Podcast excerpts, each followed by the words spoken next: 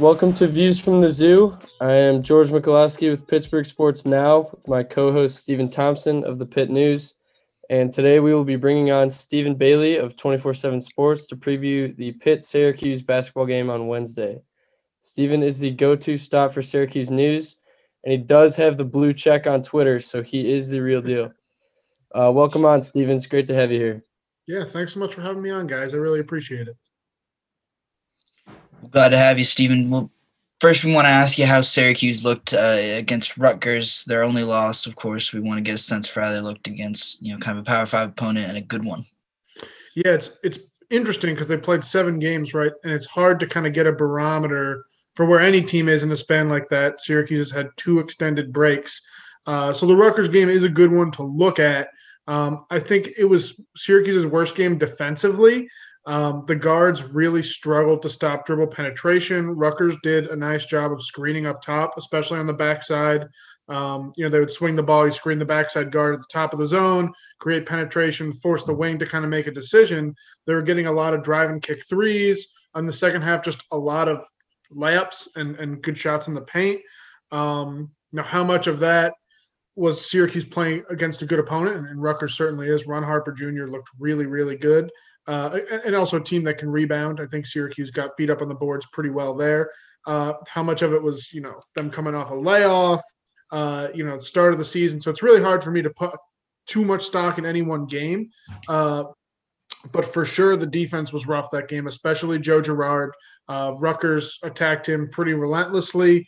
Um, you know, offensively, it seemed like both Joe and Alan Griffin forced shots. Uh, Part of that could have been due to the fact that they were without Buddy Boeheim. Uh, he was out due to contact tracing. The three of them are, are clearly their best outside shooters. Um, so, you know, with Buddy not there, that tightens up some of the spacing on the outside. You, you have probably two non-shooters on the floor instead of one in their most common lineups. Um, so again, you have all these variables, right? How much stock do you put into any one? Uh, but we definitely saw Syracuse's inability to, to stop drivers that, that plagued them last year show up against Rutgers, and I, that's something that I'm going to have my eye on as we transition into conference play. So at six and one, uh, they, I mean they've obviously had a solid start to the year, although they lost against Rutgers. Um, right now they're 25th Syracuse in the NCAA's NET rankings. Um, so what are their biggest strengths and weaknesses as a team? Would you say?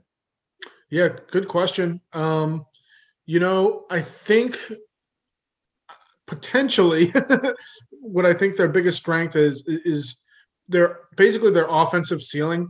Um, you know, they have been without Bourama Sidibe, their starting center, since the first game of the year, and they've gone small. They put Marek Dolezaj at the five, uh, and offensively, it's it's been pretty interesting to watch. Um, they'll run the offense through Marek, and usually he's got a plus matchup against a traditional big. He'll force help. He'll usually have two shooters around him, be it Joe Girard, uh, Alan Griffin, Buddy Boeheim, and Quincy Guerrier has, has Guerrier has absolutely feasted as kind of the dive man in those situations. And you know they've run different actions for him to try and get him downhill. Um, but yeah, offensively with Marek at the five and, and potentially three to four good shooters around him, the spacing has allowed them to to just tear it up at times. Um, with Bourama coming back, in theory, that gives you some flexibility. You can match up against teams with who, who are going to play multiple traditional bigs who are going to try and go at you that way. Uh, Bourama is a senior. He's their top rebounder last year. Uh, he basically he tore his meniscus within like the first four minutes of the season. Uh, he'll be back for the Pitt game, so I think they're going to ease him back in. Uh, but but so yeah, so I think offensively they've got firepower, and I think they've also got versatility now that you have Bourama back. They're comfortable with their small ball lineup, and they've got you know they can go with a traditional big. Uh, they've got three guards who they really like: Joe Girard, Buddy Boeheim, and Kadary Richmond. Uh, Kadary Richmond's a true freshman who has been really, really impressive. Um, he's like almost ambidextrous. He broke his left hand when he was, uh, I think, like a, I think ten or eleven. He said so. He did tons of like rehab with it, and like it's he's right-handed, but you if you wouldn't know it if you were just watching it, his left is really exceptional. So um, yeah, I think from a strength perspective, I think offensive firepower and I think versatility, which will be really important kind of as you get into conference play. Uh, the weakness is the defense. I mean, again, dribble penetration is something they struggled with big time last year. Um, when Joe Girard and Buddy Boeheim are the two guards at the top of the zone, I mean, teams are going to try and swing it, you know, pull them out of position. Maybe they take a risk and attack. Uh, when Kadary Richmond's in the game, the defense has been notably better. He's, I believe, one of the ACC steals leaders. Um, he's just got more length uh, considerably. I mean, two to three inches on Joe. Um, good instincts, rarely caught out of position. Uh, he's blocked some shots too. So, you know, I think he gives them an edge there. He just doesn't have quite the same uh, shooting prowess, you know, offensively, and that changes the way teams defend Syracuse. So, yeah, dribble penetration and then uh, rebounding too. You know, we'll see how it looks with with Bourama back. So I'm kind of a little more wary of pointing to that just because of the sample size. But yeah, getting getting stops and, and not letting people get in the paint was what killed Syracuse last year. And I haven't seen enough this year to think that it's it's not going to really be a weakness. Earlier, you mentioned a couple of uh, uh, layoffs that Syracuse have had. Uh, one of them came pretty recently, right? Do you expect them to come out rusty because of those, uh, or come out rusty on Wednesday because of any of those layoffs? Yeah, I mean it's a good question. So they had, so they've paused three times. The first was about 14 days right before the season opener after Jim Boeheim and an undisclosed player tested positive for COVID. Uh, they got one day of practicing before the Bryant game, and like they barely won. They won 85 84. Um, you know, Bryant has has played some good games since then, but uh, you know, they Jim Boeheim basically said after the game that they never should have played. They weren't ready, and he kind of went on his one of his uh, his trademark rants. Um, then they had a three day pause after a walk on, an undisclosed walk on tested positive, and then that's why Buddy Boeheim and a few other players were out for that Rutgers game because they were in contact tracing. Uh, this time around, they played Buffalo two weeks ago, two plus weeks ago. Buffalo has a player test positive. Syracuse gets into um, Buffalo had a, a m- member of the program test positive. Syracuse, Jim Boeheim and Syracuse have said that a bunch, that multiple Buffalo people in their program, including presumably players, tested positive. So SU players got pulled into contact tracing. We don't have the full story, but basically they haven't practiced as a team for two weeks. They'll get four practices in before the Pitt game. I think I think they should look better than they did against Bryant. Four practices a lot compared to one, um, and they did more, a lot more running during this break than the last one. Um, they were able to do one. Guys were able to come in for one-on-one work with a coach at a distance. Um, they were able to set up their shooting machines to, to get reps there. So I think from a conditioning perspective and from like a basketball shape, like getting your wind sprinting back and forth, I think they'll be better there. Uh, as far as like timing of the offense and defensive rotations and kind of more of the chemistry based stuff, uh, I would expect some rust. Um, so yeah, that's definitely something I'll have an eye on. And Pittsburgh hasn't played in a couple weeks too, so I'm, I'm sure that kind of works both ways. So, yeah, you mentioned Joe Girard earlier, and he's one of the guys on Syracuse roster that kind of kind of pops out to me just because I remember when he was in high school and the kid would score. I don't know what his averages or records were or anything. He put up insane numbers just from what I remember. And this year, I mean, he's averaging 11.1 right now. I see. Um, is there any threat like that him or anyone else on this team is going to blow up tomorrow and drop like 30 on us? Like who who's it going to be? Um, uh, I mean, it could it could be Joe. I mean, he played like public high school in Central New York, so it's it's that's obviously very different. Um, you know, I think Syracuse has a few different guys who could kind of go off at any time. Joe's a streaky shooter. He could he could drop 30 or 35, or he could be sitting on the bench for the last eight minutes of the game, and they could roll with Kadary Richmond at point guard. Uh, I, I think if I had to guess who it would be, it would be Alan Griffin, uh, the Illinois transfer. He's a junior came in over the over the off season, um, had kind of been used as a spot up shooter at Illinois and, and, like a three and D kind of guy, and he wanted to play on ball more. Uh, he has done that at Syracuse, and it's it's been interesting because you've seen what he can do, but you've also seen a guy who maybe isn't used to some of those situations. Uh, lost the ball, you know, he'll drive in, maybe isn't sure exactly what to do in the paint, or uh, plays a little over aggressive sometimes, but he also makes some really impressive shots. He's a great playmaker it feels like an eternity ago, but that Buffalo game, he had a chase down block to force overtime. I mean, it was one of the more impressive plays I've seen. I think Jim Boeheim said it might be the best block that he's seen in the Carrier Dome, which is something that Jim would like to say. So I don't know how much historical credence that actually garners, but um, yeah, Alan Griffin. I mean, if, if he's feeling it, he is going to put the shots up, uh, and Buddy Boeheim can get him too. So you know, I'd say any of those three guys, it, it, it kind of feels like whoever's hot, they try and get the ball to. Uh, and then, you, you know, like I said, they kind of have seven guys who could reasonably be on the court at the end of the game, depending on matchup and fit and, and who's playing well and foul trouble. So, yeah, I mean, I think, like I said, that having that versatility is kind of what makes them hard to defend. So I could see any of them going off, and I think you know, depending on how the game's going, I'm sure Pitt will adjust its defense based on on who's shooting well and the actions that Syracuse is trying to run. So you guys a while ago, but uh, off to Syracuse is off to a good start in the ACC, one and zero, uh, blowout win over Boston College a few weeks ago. Um, how do you see the Syracuse team stacking up in, in the ACC as the season goes forward? Yeah, that's a really good question. I I, I don't know. um, it's it's so hard to like put stock in like almost anything that we've seen, especially because you don't I mean, there's the schedules are in place, but who's just everything's changing. You know, every week you have different games pop open. Like the Pitt game got moved up um, from February, and now you've got that date open, so there's a new opponent going there. Like broadly speaking, I think their versatility helps them. They can match up with most teams. If Bourama Sidibe is healthy, you can go big. Quincy Guerrier has been really exceptional. Um, one of the best rebounders in the ACC. Uh, great role man um, just as as dive man, as far as going to going to the rim. Um, you know, when they're facing man to man teams, he's gonna he's gonna be the guy who they put in those actions as, as often as possible. Uh, and again, again against zones, he's kind of been the baseline dive man where they put Marek in the high post. So, um, you know, I think they can go big. I think they can go small. I think that will help them. And you know, I, I'm but I'm really interested to see how they do against the better guards in the ACC and defending them. I just don't think they've been challenged there enough for me to kind of have a, a, fair assessment. Um, but if you can't do that and your big start to get in foul trouble, which is what really hurt them last year, Bourama and Marek, like if you have to take those guys off the court and then you don't have that versatility, you can't go big when you need to. That's where this team could really get in trouble. Like there's going to be off shooting nights, but it's when the defense limits what they can do offensively um, that I think is is potentially what would like stop them from really keeping up in conference. Yeah, and you, uh, Packer and Durham, two ACC network guys, uh, they just released their ACC power rankings.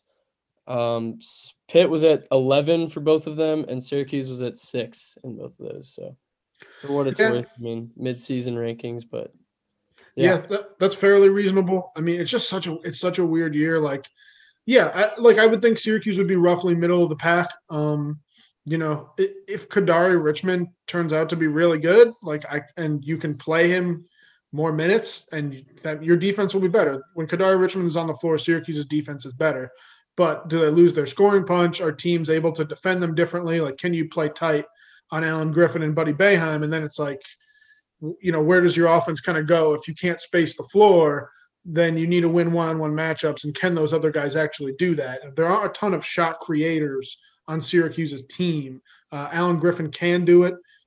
You know, Joe Girard and Buddy Boeheim are kind of, you know, and in the right with the right matchup and the right opportunity, you, you can catch the ball in a swing, you can catch a guy off balance, kind of thing. But you know, they this this team isn't built with guys who can go and get buckets. So um, you know, I think I think as far as maybe elevate what could elevate them, Kadary Richmond's the guy who I'd be looking at. Awesome. And and just one last thing for me. So the spread uh, released earlier today, I believe, at nine and a half, according to FanDuel. Syracuse was nine and a half point favorites. Over under was 142 and a half. Um, so let's hear. You got a prediction? Do you think Syracuse is going to cover? You got a score prediction? Anything? It's a great question. Two teams who haven't played in like two, two and a half weeks. Um, you know, I don't know. Syracuse's defense was really bad in the Bryant game. I mean, it was an 85-84 game. Uh, so if they've been shooting well, I could see I could definitely see a high scoring game. Um, I mean, I don't know exactly what the pace is going to be like. Again, low sample size in the ACC. So when you're looking at totals, like pace is almost more important than efficiency. Um, so I don't know. basically, basically, I don't know. I could see a high scoring game. Um, Syracuse likes to push tempo, uh, but you know, depending on what Pitt's trying to do, I, I guess it could it could slow down. Um, yeah, I, depending on who's out for Pittsburgh, right? So we don't know. I know, right? Uh, you know, the, the coach said a couple of guys who are undisclosed are going to be out. Um, that could swing the line significantly depending on, on who they are. And you guys probably Right. know that more than me. So Yeah, I guess I would lean towards Syracuse, but Yeah, so we know Justin Champagnie's going to be out, obviously, with his leg injury, six Yeah. weeks. Um, but then, yeah, yesterday, in case nobody heard, Jeff Capel said that two to three more players, uh, scholarship players, not walk-ons, uh, will be out for tomorrow's game due to contact tracing. And we don't know. He said he couldn't tell who it was, um, but we do know, or we think, according to Pitt's basketball Instagram page, they posted a picture of Au'Diese Toney and Karim Coulibaly in practice yesterday. So we think it is not going to be either one of them two, which would be which would be pretty big. I mean, those are two of our top guys that we need. Um, you saw how we looked against Louisville without Toney. It was it was a struggle um, to score the ball, but I think I mean if it's Xavier Johnson, if it's X, I think that'll be a huge blow to Pitt. Other than that, if Coulibaly, Toney, and Johnson all play. Um, I don't know how much. I mean, relatively, it'll matter who the two are. I mean, because it feels like to me. I don't know about you, Steven, um, but it feels like to me that Jeffress, Sibande, Collier. I mean, they they all kind of kind of rotate that two guard, three guard position. Um, so yeah, I mean, we'll see, but hopefully it's not Toney Coulibaly or X. Is is what I'm what I'm guessing. Yeah. I mean, we, we probably won't know until I think literally the teams take the floor um, tomorrow night. Pitt is kind of notoriously uh, secretive, I, I'd say, with injuries across the athletic department. I found, you know, Pat Narduzzi, their head football coach, is infamous for it, um, but I've also found it to be true in some other sports too. But yeah, I, I yeah, I like I agree with you what you said, George. Um, eh, outside of those kind of those kind of first three guys you mentioned, uh, Johnson, Toney, and and Coulibaly, the the the the difference between playing with or without some of those rotation guys doesn't doesn't change a whole lot. So yeah, fair enough. Yeah, I mean, I mean, we'll see. Uh, so I guess I'd probably lean towards Syracuse, and that's why they're favored by nine. But you know, trying to predict a game like this is just like I wouldn't put my money on anything. Yeah. No. Steve, you got anything else? nope, I think that's all I got. Thanks, man. Awesome. Thanks, well, thank you for coming on, Stephen. It was great. And uh, we'll look forward to watching the game tomorrow night. Maybe see you there on TV. So yeah, No problem. All right. Hey, take care, guys. Appreciate you having me on. see you later. Thanks. That was a great interview with Stephen Bailey of 24 7 Sports. Don't forget to check him out over there. Um, he'll be there in the Carrier Dome tomorrow night covering the game. Um, so now we move on to kind of the Pitt side of things. The Panthers uh, haven't played since December 22nd, but neither have Syracuse. They've their last game was on the 19th, and they've they're coming into the game at six and one. I mean, they've beaten they've won their last three games, beating Boston College, Northeastern, and Buffalo, who are ranked the numbers 105, 161, and 111 teams in the nation by KenPom. Um, so that's, I mean, those wins aren't very impressive. Uh, they lost to Rutgers, uh, like we talked about in the interview. And currently they are number 30 on that KenPom list, while Pitt sits at number 80. So it'll be interesting to see us us go on the road uh, into the Carrier Dome, which is usually a hostile environment, but I don't think any fans will be there. So, so we'll see how we do. Yeah, I mean it'll be interesting to see the effect that that no fans has on on kind of these these classic environments that we know in college basketball. So, you know, I haven't watched enough Kansas or uh, I'm trying to think of some other like San Diego State, whatever. Like these places with typically really raucous student sections and home environments. Like you wonder how much uh, of an impact losing fans will have, um, especially for if you're a team like Pitt, who's uh, three and twenty over the last three years in true road games, uh, you know, how much of that was just being uncomfortable in someone else's gym, and how much of that was uh, kind of a fan aspect. Um, so I guess we'll get a little bit closer. We won't get a full answer, but we'll get a little bit closer to finding out what that uh, what the real source of uh, Pitt's struggles on the road uh, are like are about. Yeah, and it's definitely worth noting that um, the Northwestern game was on the road, and when I was in the building for that, it was really like it seemed like that three and twenty road record would be hard to believe, but maybe this year without the fans, then Pitt can kind of take advantage of that and win some on the road because they were really like the bench was super loud. I mean, assistant coaches were super loud. I've talked about this in past episodes. But it seemed like in that game that they were they were ready to go, even though it was an away game. But oh, that, with that being said, they probably had one of their first halves I've ever seen them play. Um, so we kind of got lucky with that. Our defense was up that game, holding Northwestern down. Northwestern also had a little stint in the rankings there last week. Um, so that's that's turned into a pretty solid win. I mean, they lost two straight Big Ten games since then, but yeah, it's it's a pretty solid win. Yeah, I mean that's like part of the like fun thing about this season, and uh, you know, Pitt's kind of in solidly in consideration. Like that's a huge, like a huge win over Northwestern is just getting bigger and bigger. I think the win over Miami is going to end up looking better and better as they like uh, as they move along through the season and, and get more games under their belts. And now they've got kind of a, a pretty difficult stretch going here. You know, um, road game at Syracuse, home against Florida State, road against Georgia Tech, uh, who's not really a pushover, not one of the ACC stronger teams, but definitely not a pushover. Um, I'd say.